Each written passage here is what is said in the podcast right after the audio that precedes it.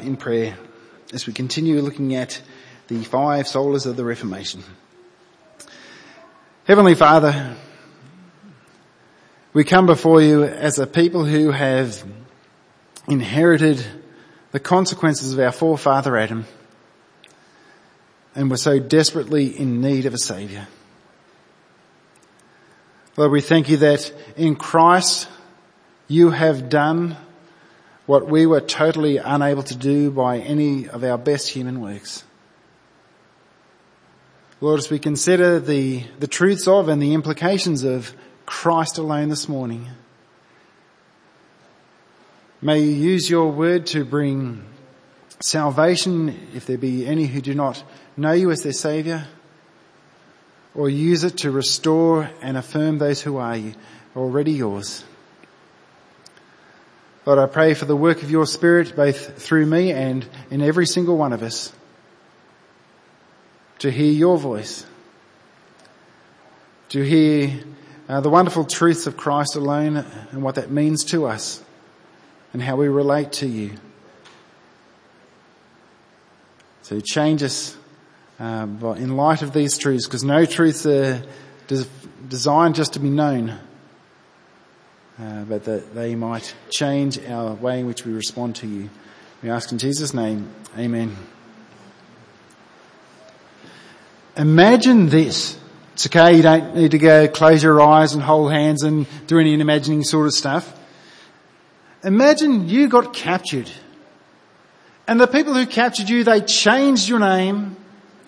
They were also gifted plastic surgeons and they completely changed your appearance. Ten years later, you, you are released, you go back to your family, and they refuse to believe that you are who you say you are. And you think, no worries, I've got this covered, I'm going to go back and tell them about all these particular things we did as a family that only as an insider of that family would you know that these things exist. But no matter how hard you try, because you look so dramatically different, they will not believe that you are who you say you are. Every effort you make never will achieve that desired outcome, that your family will recognize that you are who you truly are. But you know what? Despite all the change of name, change of looks, there is one hope.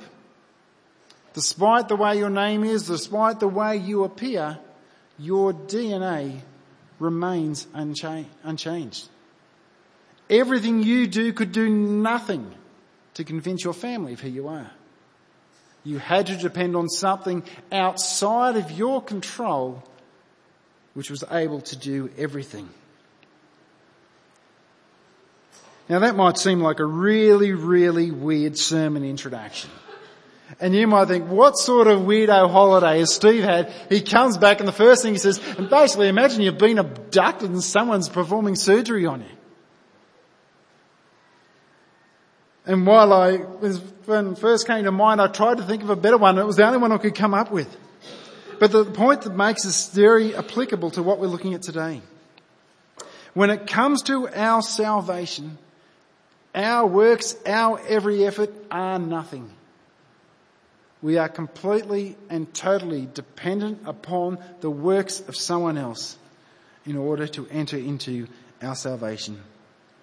Our works are nothing. His works are everything. Today is the third in our series of the five solas of the Reformation. I don't care the least about the Latin terms. Solus Christus, you don't need to remember that. Simply means Christ alone. And each of these five things are the five key things that the reformers raise as an issues that needed to be reformed in the life of the church to bring the people back to the original teachings of the Bibles that had been lost. And as they declared these five things stand alone, it was to say that these five things in and of themselves are sufficient. They do not need to be added to they do not need to be taken away from. Over the years from the beginnings of the church, the Roman church had added to the Bible teaching or taken away in each of these areas. And beginning with Luther and others, the goal of the Reformation wasn't to bring in a new teaching in the 16th century, but to bring them back to the Bible, to bring them back to the truths that were there right from the very beginning. Today as we're looking at Christ alone, there are two aspects of that. Christ alone is, the He stands alone. He is unique. There is no other like Him. But secondly and more importantly, there is salvation by no other means other than Jesus Christ alone. But every single one of these, and the reason why these particular five were pinpointed was because of the historical context. There was a reason why these had to be emphasized. As Samuel spoke about scripture alone. The reason why that became a particular emphasis was at that time in history the church believed that the authority, the rules by which we live by was scripture plus the traditions of the church plus whatever the Pope decided to teach.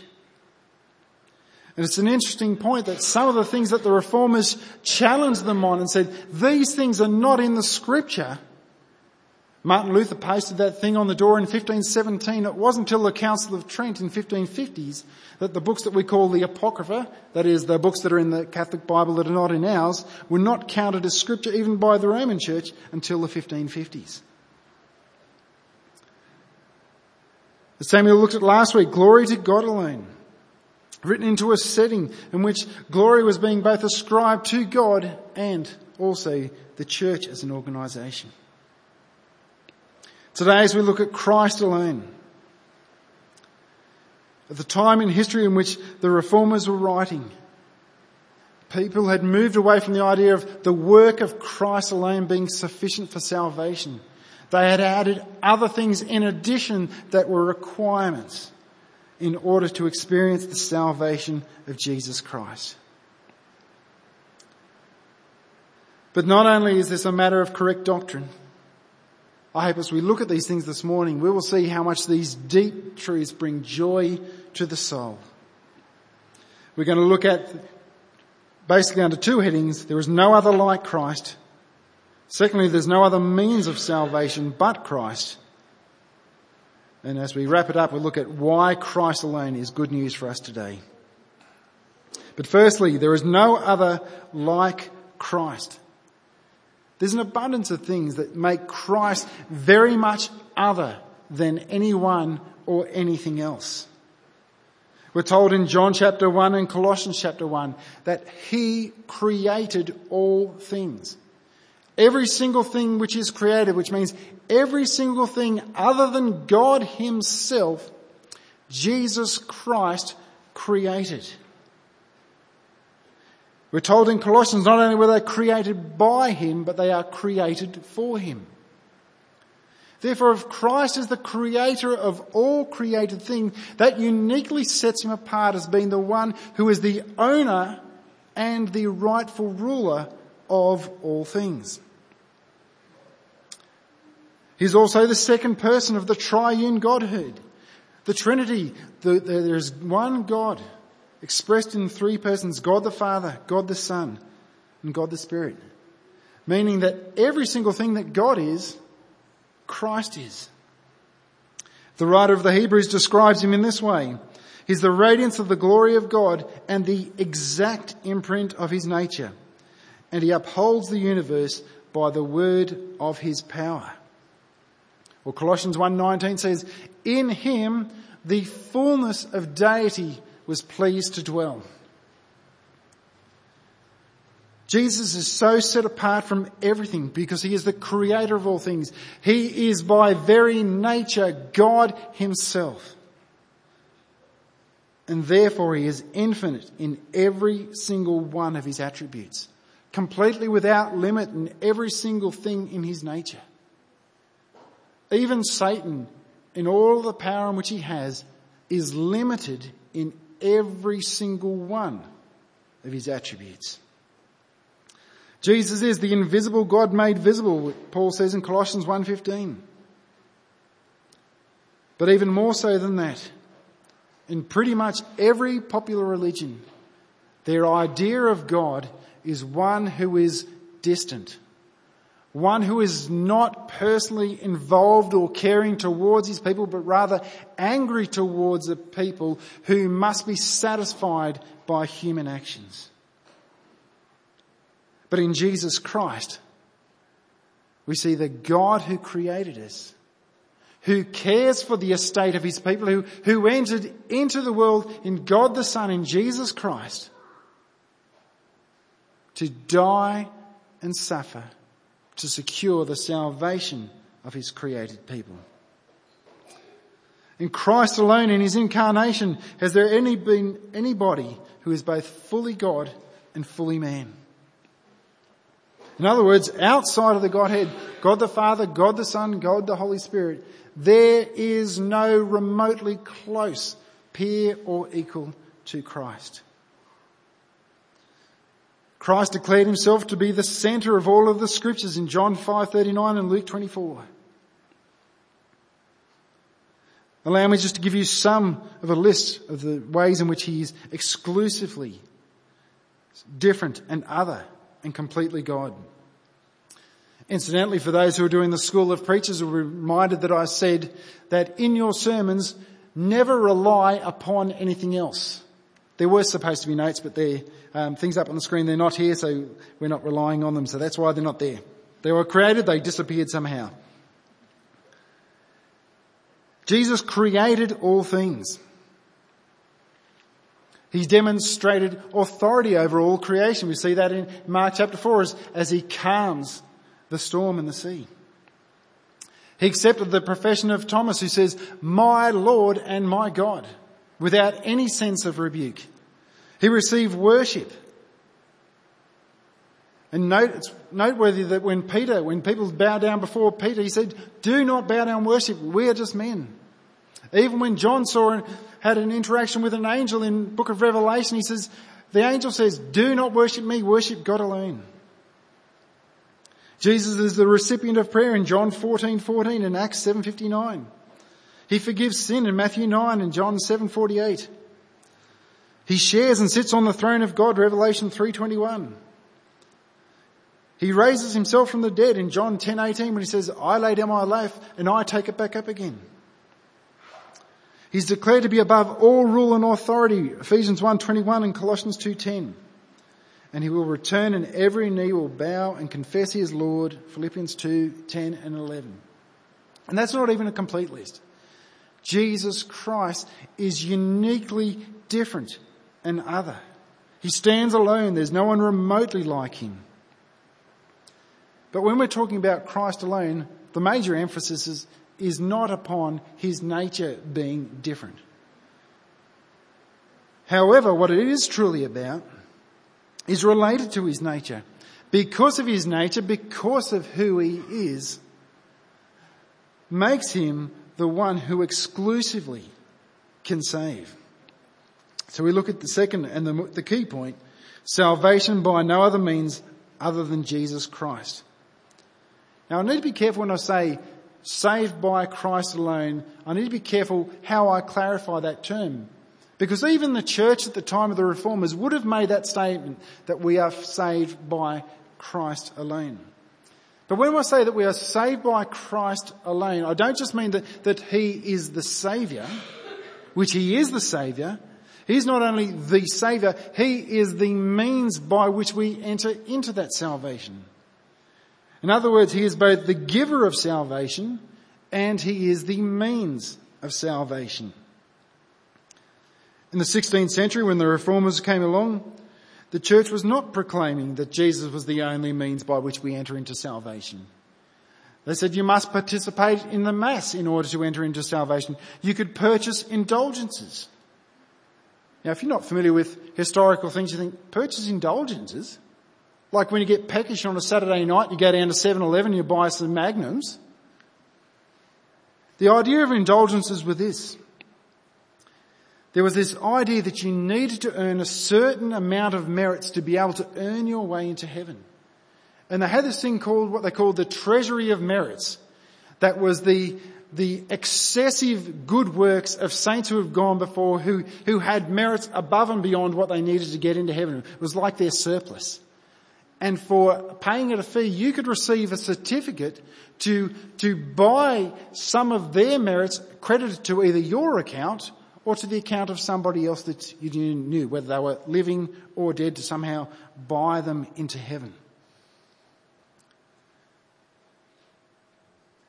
Now later on, even the Roman Church um, abolished the idea of being able to pay for such a thing. However, indulgences still still exist in the in the Catholic Church today. But that's not the way we'd probably see things happening today when people say Jesus Christ says, plus you've got to do this and this. What are some of the things we might see today? People might say, okay, the works of Jesus Christ, his death and resurrection plus baptism maybe. Or if you're in certain Pentecostal church, they might say Jesus Christ, his death and resurrection and if you speak in tongues. Now that's probably not a good comparison to compare something like indulgences to baptism, to compare something which is unbiblical as opposed to baptism which is spoken of and commanded of in the scriptures. At which point it's a healthy reminder that this is one of the things that we are to do in obedience as a saved people. If you're someone who has into a relationship with Jesus Christ who has not yet been baptized, uh, and you would like to be, then please come chat to myself, Samuel, or Ray at some point as well. These things are naturally obedience. These are things that are expected of people who are saved. Any act of obedience is never something that makes you saved nor keeps you saved. They are merely fitting responses of a saved people. The only thing we need to be saved to achieve that salvation is Jesus' death and his resurrection. When we add Jesus plus anything, we actually take away from Christ alone. When we say Jesus works plus something I do, we not only take away from Christ, we proclaim that his death and resurrection is insufficient. Not only do we proclaim that his death and resurrection is insufficient when we say it must be the work of Christ plus something else, we proclaim that God is not all powerful to save himself. Now at this point in time, someone's going to say, well, what about faith? Even when we go through the, the five things of the Reformation, we're going to get, speak about faith alone. Where does that fit in? A quick read through Romans chapter 3 verses 10 to 18 and we'll make it abundantly clear. We cannot even generate faith on our own. It says, no one seeks after God. No, not one. Faith has to be given as a gift. That's why Jesus says to Nicodemus, unless you are born again, unless you are born again from above, the work of the Holy Spirit, you will not even see the goodness of the kingdom of God. Jesus said in John 6:44, nobody will come to me unless the Father draws me. It's not in our natural state as dead in our transgressions and sin to exercise faith. Or as B.B. Warfield explains it, the saving power of faith resides not in itself, but in the Almighty Saviour on whom it rests. Or others have described it, faith is merely the empty hand that takes hold of the wonderful, gracious gift in the works of Jesus Christ. We have said it, that we are saved by the work of Christ alone. But what is it about who He is and what He has done that it exclusively saves. Let's have a look at Romans 5, 18 to 19. Paul writes, Therefore as one trespass led to the condemnation of all men, so one act of righteousness leads to justification and life for all men. For as by the one man's disobedience the many were made sinners, so by the one man's obedience the many will be made righteous. Now for those you Last year when we looked at the Glen Scrivener's 321 gospel presentation, I really liked the family tree analogy thing that he used. He says that, you know, the people who we are related to who have gone before us without any control of our own, what they have done in their past directly affects us and defines who we are. Say, for example, none of us had a choice about where we were born. Some of us may have personal physical traits that you can see you came from your parents that you wish you didn't inherit from your parents. But just by nature of being um, descended from people, we inherit a family history, we hem- inherit traits, and we have a common inheritance. And from a biblical point of view, all of us are descended from Adam, the first human being. And so, as a result of our descendancy from him, we inherit a family history, a family history of a people who were created to be in relationship with God, enjoyed his presence, but who by their rebellion were placed outside of his direct presence and under his curse. We've inherited the traits of our forefather Adam, that we are by nature selfish. We are by nature wanting to rule our own lives. We don't want God any part of it. And we have a common inheritance, an inheritance of death that is the true nature and the, the wages of sin. That's what Paul speaks about when he says, through one man, Adam, condemnation came to all. Common inheritance passed through to all. But the Bible also speaks of Jesus as a second Adam. The one of Romans 5, this, by this another man's obedience, the many will be made righteous. This is the good news of the gospel that we can be in Christ. We are given by no longer just a relationship with Adam, by now being related to Christ, we received a new family. When the consequences of the first is undone. We receive a new nature, new traits, as Christ works in us to make us more like His Son. And we have a new inheritance. Jesus Christ Himself and an eternity with Him. All of this because the God whom we sinned against entered into our world, stood in our place, died our death on our behalf. Now, God just can't overlook sin. God would neither be good nor just if he just thought, ah, cute little Steve, I'll just let him go. It doesn't really matter. God is good. God is just. Sin must be punished. And it was. Jesus Christ, fully God, fully man, had to be fully God to be a, a satisfactory representative on behalf of mankind had to be fully God in order for him to satisfy the, the demands to be the one for the many. Took the punishment on our behalf. In this act, he was what Paul calls both the just and the justifier of the ungodly. As in, he was just in that the right punishment for sin, the wrath of, of God was poured out upon Jesus Christ. His justice was satisfied but also by that action as he took our death on our place, he is the justifier, the one who legally makes us right before God by faith in the work of Christ. And as God was the one whose sin was against, the one whom we have offended, he alone reserves the right to forgive sins. And because death was required, only a perfect man could be that substitute. Or simply put, only Jesus, His death, His resurrection can save. And we see this, remember the Garden of Gethsemane. the night before Jesus' crucifixion. He's there in the garden and he's praying. We read this from Matthew 26, 38 and 39. Then he said to them, my soul is sorrowful, even to death. Remain here and watch with me. And going a little farther, he fell on his face and prayed, saying, My Father, if it be possible, let this cup pass from me. Nevertheless, not as I will, but as you will. Now Jesus cries out to his Father, if there be any other possible way, take this cup from me. This cup being the cup of God's wrath. If there's any other way, God, do it.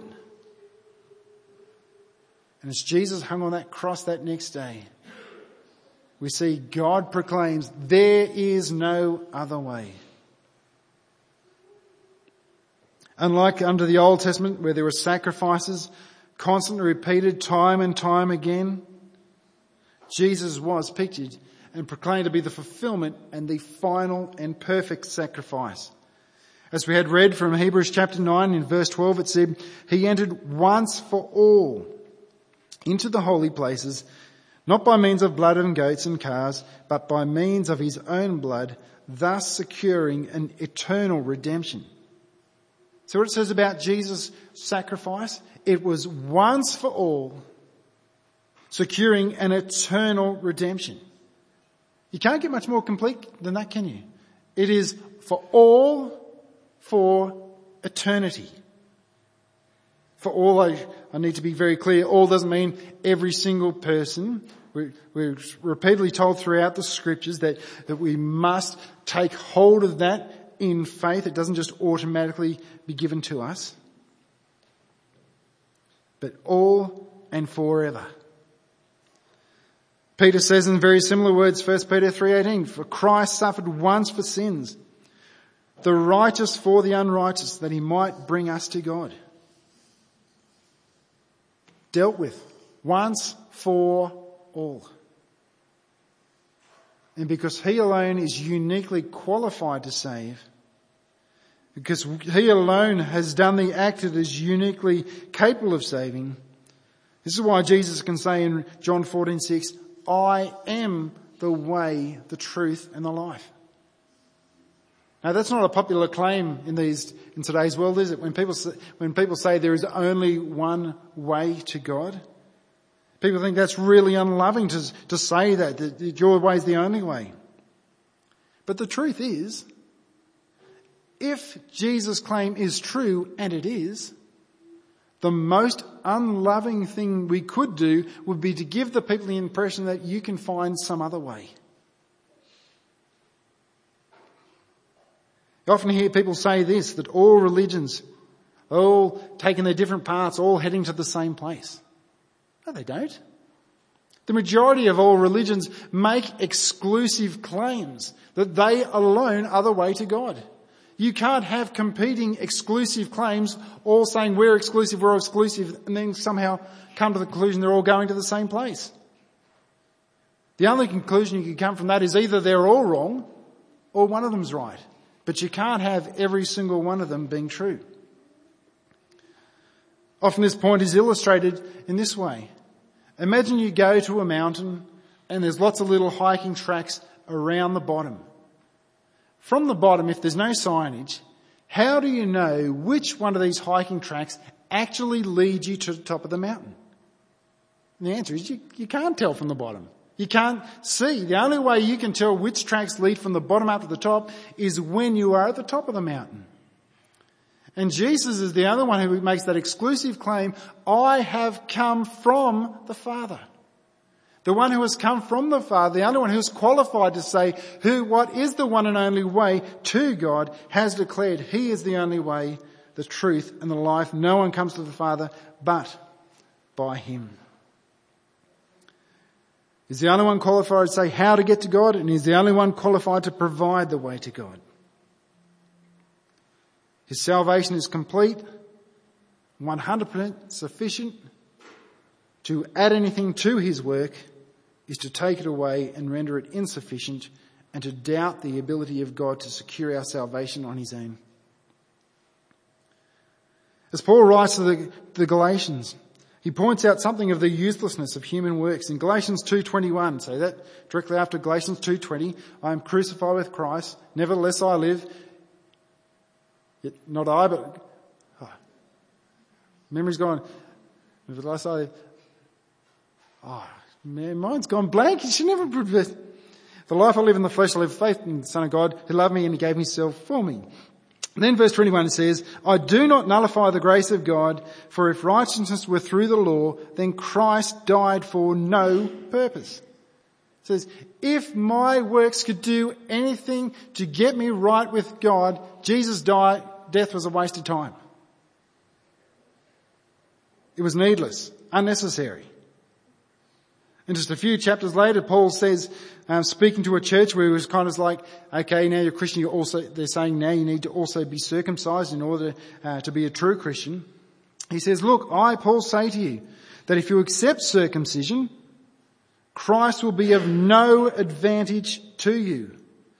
I testify again that everyone who accepts circumcision, that he is obligated to keep the whole law. See what Paul says to him? Says, if you think you're going to add to what Christ has done by adding circumcision, it doesn't say what Christ has done will be worth less to you. It says it will be of no use to you at all. It says you want to go back to working your salvation by your works. It says sure, put yourself under the law. The standard is you've got to keep it 100%. Nobody can. Good luck to you. He wasn't quite that nasty. That was just me to put it that way. But as we consider Christ alone, this is not just about having right beliefs. This is really, really good news. It's good news to a people who don't know Jesus, and it's good news to a people who do know Jesus. Now I've had many discussions with people from other religions who, who in their religious thoughts you have to do particular things in order to win God's approval and also discussions with people in um, Christian cultish groups who may have the works of Christ plus other things they need to do. And one thing's in common with every single one of these conversations, and I say, are you confident that you will go to be with God? Every single time the answer is along the lines of, how can we be sure? How can I know I've done enough? I just hope I have. Because whenever you're depending on a salvation that's dependent upon something you've done, you'll always be stressed, have I done enough? But what we have seen this morning, Jesus Christ is uniquely qualified to save once for all. And he said this before some of these concepts even existed that people were debating about. Let me dwell on that word all for a moment. It's one of my two favourite words in the Bible. I've said this many times. My two favourite words in the Bible are all and but. And but in the sense like often when, when say for example Ephesians 2 gives a picture of what our human nature and our condition was like, but Christ made us alive. But let's think about this all of Christ and his sacrifice once for all. I can guarantee in a room with this number of people in it, there will be people who are struggling massively with guilt for something they've done. And will fall into one of these two camps. Either someone who has never come to trust in Christ because they presume because of what they have done that they are not good, they could never be saved. That was something certainly I came across a lot in the prison system uh, as a chaplain to the prisons. Just give the, give, just to give the context to anyone who, who hasn't been here very long. And secondly, it could be those who are Christian, but who fear because of something they did before coming to Christ or even as a Christian, whether that somehow that disqualifies them from the salvation of Jesus Christ. I want to come back to that family tree analogy. The idea that, that we have a family history we inherit, we inherit traits, we, we have a, a common inheritance. We're reminded that through Adam we have a family history that we were created to be in relationship with God. That was broken when Adam and Eve basically decided they were going to make their own decisions. They were going to be their own ruler. They wanted to do their own thing. And were, that relationship with God was broken. We've inherited those traits that we naturally want to be our own God. We are selfish. We just want to push ahead, get whatever we want at anyone else's expense. And we've inherited that's that common inheritance of death. You want to know something? The worst thing you have ever done or even, even thought about is neither a shock to me nor a shock to God. We've seen this is outside of our control. This is what we've inherited. This is our nature inherited through our forefather Adam. It's not surprising that we do evil, wicked stuff that's offensive to God.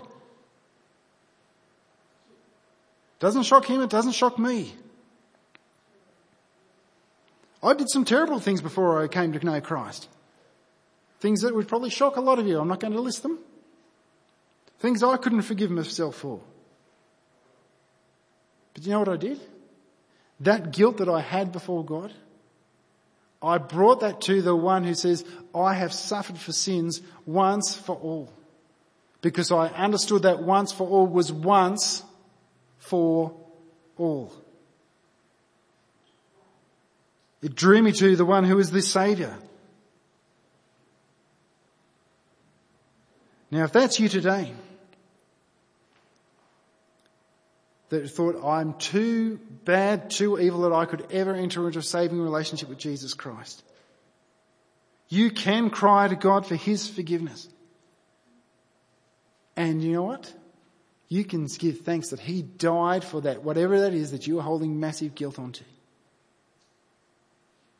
The apostle John says in the opening chapter of John's gospel, but to all who did receive him and believed in his name, he gave the right to become children of God, who were born not by blood, nor of the will of the flesh, nor the will of man, but of God. And in Christ you are given a new identity. His forgiveness, His traits, and His inheritance. There's an expression the Bible uses to speaks about our relationship with Jesus. It speaks about us being in Christ. That's how close we are in our relationship if we have come to a saving knowledge of Him. We are in Christ. Which turns to scenario two from that uh, previous two possibilities. What about someone who's a Christian? But still as a Christian is struggling about something they either did before they were Christian or something they've done as a Christian living in fear whether or not they have somehow undone the saving work of Jesus Christ. I've done things as a Christian I'm ashamed of. I've done things as a Christian you'd be ashamed of if you knew that I'd done them. Remember what that phrase was that Paul and the New Testament writers often use to speak of our relationship with Christ? It says, you are in Christ. Why do I emphasize that? Because Paul says in Romans 8.1, there is therefore now no condemnation, not less, there is no, no condemnation for those who are in Christ Jesus. So if you are in Christ Jesus, there is no condemnation. Not now, not ever, not future. You want to know what? The one whom your sins were an offense against is the one who entered into the world knowing you would do those things and died a death to satisfactorily do with them once for all. We do not need to hold on to guilt for our past actions. It crippled me for years. It doesn't need to cripple us. He has done that once for all. It doesn't mean it's not right to feel remorse when we do something wrong. Of course we should. We, we acknowledge how worthy he is of our praise. But don't allow that guilt to be the place where you stay. Leave that guilt to be the place that leads you to the one who has paid the price in full. Come to him, give him thanks that he has paid that price and give him thanks in prayer and say, your death was sufficient for what I just did. In a moment, I'm going to close in prayer, but I'm just going to actually uh, just leave it open for a time of quiet prayer where you are now. If something of this has uh, been convicting you or there's some things you want to bring before God in prayer, I'll just leave you um, some time to bring that before Him now in prayer and then I'll close this off.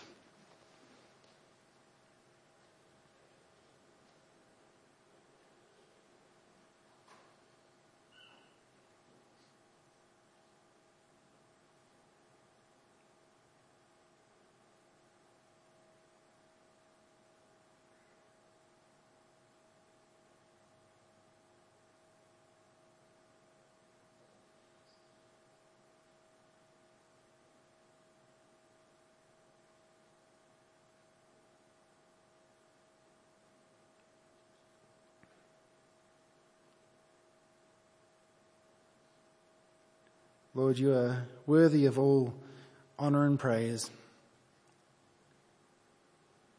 It's a truth. It's easy to say. It's so often we can't understand how we can uh, believe those truths and live so contrary to them at times. Particularly when we know the price that you paid for our salvation, it's hard to believe that At times we could return to the very things that you died for. But we do. Even the apostle Paul spoke about the struggle that he had to do the things that, that he should do and uh, how he was doing the things that he shouldn't do. Lord, we so look forward to a time when we'll see you face to face. We will no longer have this ongoing struggle with sin. But while we do still continue to have that struggle, we give you thanks that what your work on the cross was sufficient once and for all. That you did not place limitations. It wasn't, I have died for these sins except for this one or this one.